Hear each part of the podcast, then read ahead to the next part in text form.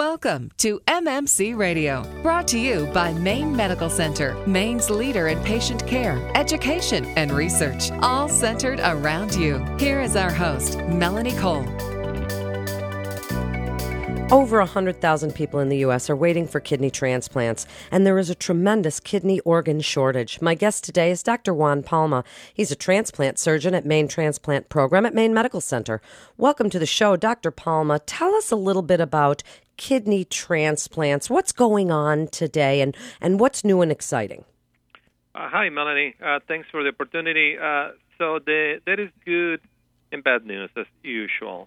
Uh, the good news is that uh, 2015 was a record-breaking year for organ donation. Uh, about 30,000 transplants were done all over the country for the first time.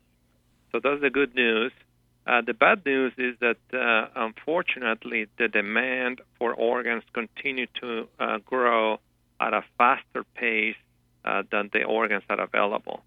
So the gap between the need and the supply, unfortunately, every year keeps getting bigger and bigger, which translates into increasing waiting times for transplants and unfortunately also death uh, of those patients while waiting for a life-saving organ. So now tell us what would send somebody to need a kidney transplant? At what stage in various kidney diseases does it come down to getting on a transplant list? The two main, uh, the two leading causes uh, of kidney disease uh, in the United States are uh, diabetes uh, and hypertension. And I'm sure that, that we all have friends or family relatives that unfortunately uh, may have one or the two uh, there is other uh, diseases uh, that affect the kidney, uh, but like I said, I mean diabetes, hypertension encompass about uh, 60, if not more, of the uh, percentage of patients that will lead into chronic kidney disease. And when you develop chronic kidney disease, the remaining of your kidney function is measured. So when you fall below 20 percent, uh, that's when uh, the patient should start looking for an alternative, uh, in this case, uh, either dialysis or transplantation. How long can someone be on dialysis? That's an excellent question. Uh, it, it depends on the patient's um, uh, body reserve. Younger people that they have less medical problems, they may last longer uh, in comparison to older patients that they may have uh, additional heart problems, lung problems uh, that, that they uh, complicate uh, their survival. So, in average, uh, patients may last as little as three, four years, as long as 11 plus years. And while dialysis is certainly an option, it's very inconvenient, even with home dialysis treatments now, Dr. Palma. So tell us about the transplant uh, situation. What's what's the what's going on now as far as living donation versus using somebody who's just died? Okay. So the the main um, um, uh, I, I, think that uh, I would like to take a step back. So the transplant, kidney transplantation in general, the two main reasons that, that we promote uh, transplantation as the best modality of treatment of somebody that is facing dialysis is based on a survival advantage. There is plenty of uh, uh, literature and data that supports that patients that receive a kidney transplant, their survival is significantly increased in comparison to somebody that stays on dialysis. So there is a clear survival advantage. And number two, like you like you mentioned, there is a um, uh, it's uh, you, their lifestyle improves greatly because they don't need to be uh, captive uh, into their uh, dialysis schedules that uh, for most people can be as routine as every day versus every other day. They cannot travel it's, it's, it takes a toll on the body, so their their lifestyle and their quality of life uh, improves greatly. So those are the two main principles why we support uh, transplantation. The third one, you look uh, from the healthcare perspective, transplants in general, if they are successful, they save money. Uh, Medicare is the main contractor because anybody that goes into uh, into dialysis usually Medicare cover the expenses.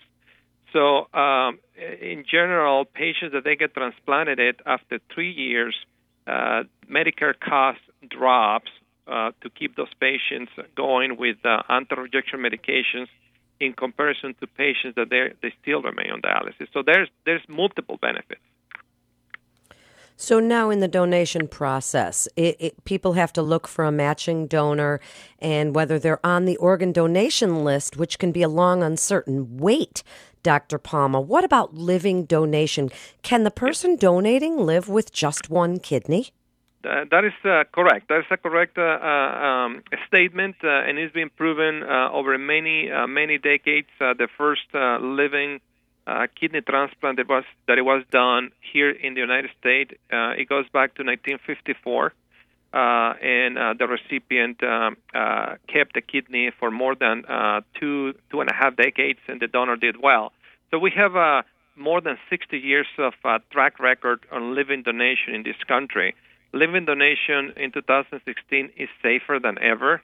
Uh, the donors are um, uh, screened very carefully. We test every single one of our donors to basically uh, assure them that uh, although there is always a risk involved with kidney donation, that that risk is minimal and it will have minimal repercussions for the rest the rest of their lifetime.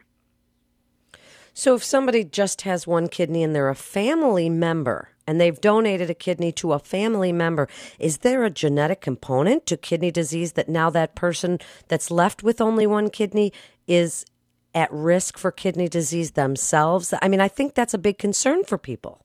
Correct. When I evaluate uh, donors on daily basis, uh, again, uh, part of the surgical, uh, part of the uh, donation risk assessment includes what you mentioned is there a genetic uh, disorder that is carried uh, within the family? So then the donor will be exposed to the same risk as the relative that is already facing dialysis. Fortunately, very few genetic diseases are the the result uh, of end-stage renal disease. Like I said before, the most common ones are diabetes and hypertension, and there is multiple factors other than genetic. But uh, absolutely, if there is a, a strong family history of kidney disease, we take that into consideration to make recommendations about the risk for that particular living donor. And living kidney donors provide the recipients a better chance for survival as as more than a deceased donor. Is that true?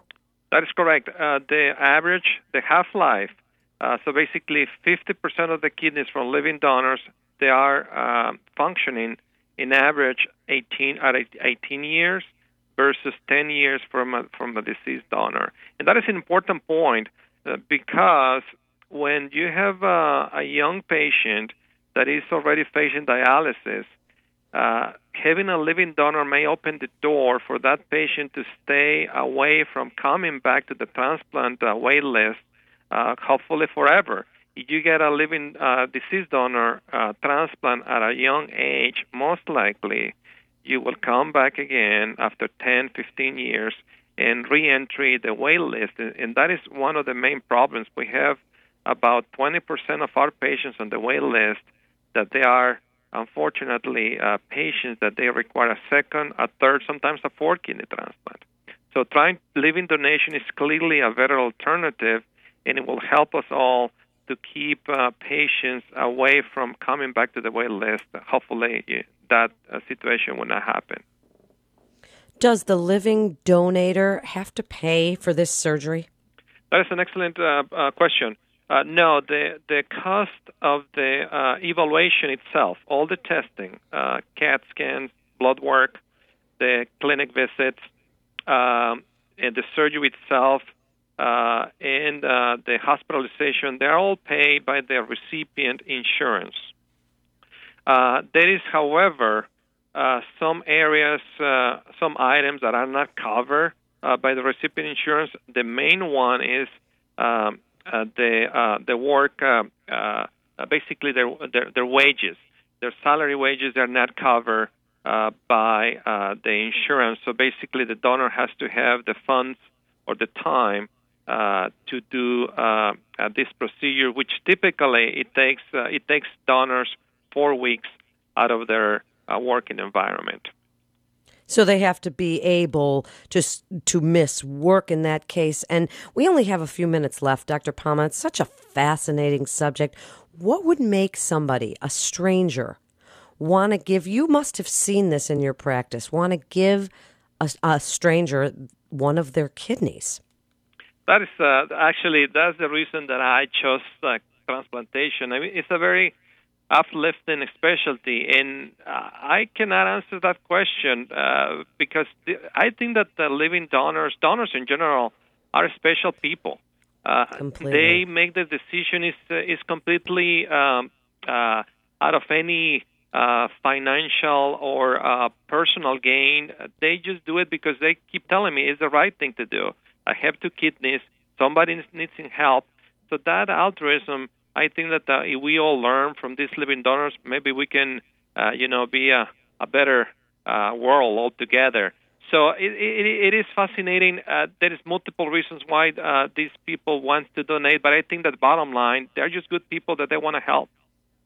I think so too, and I applaud all the great work that you're doing. In just the last minute here, give your best advice for people who might need to have a kidney or people considering donating one of their kidneys and why they should come to Maine Medical Center for their care.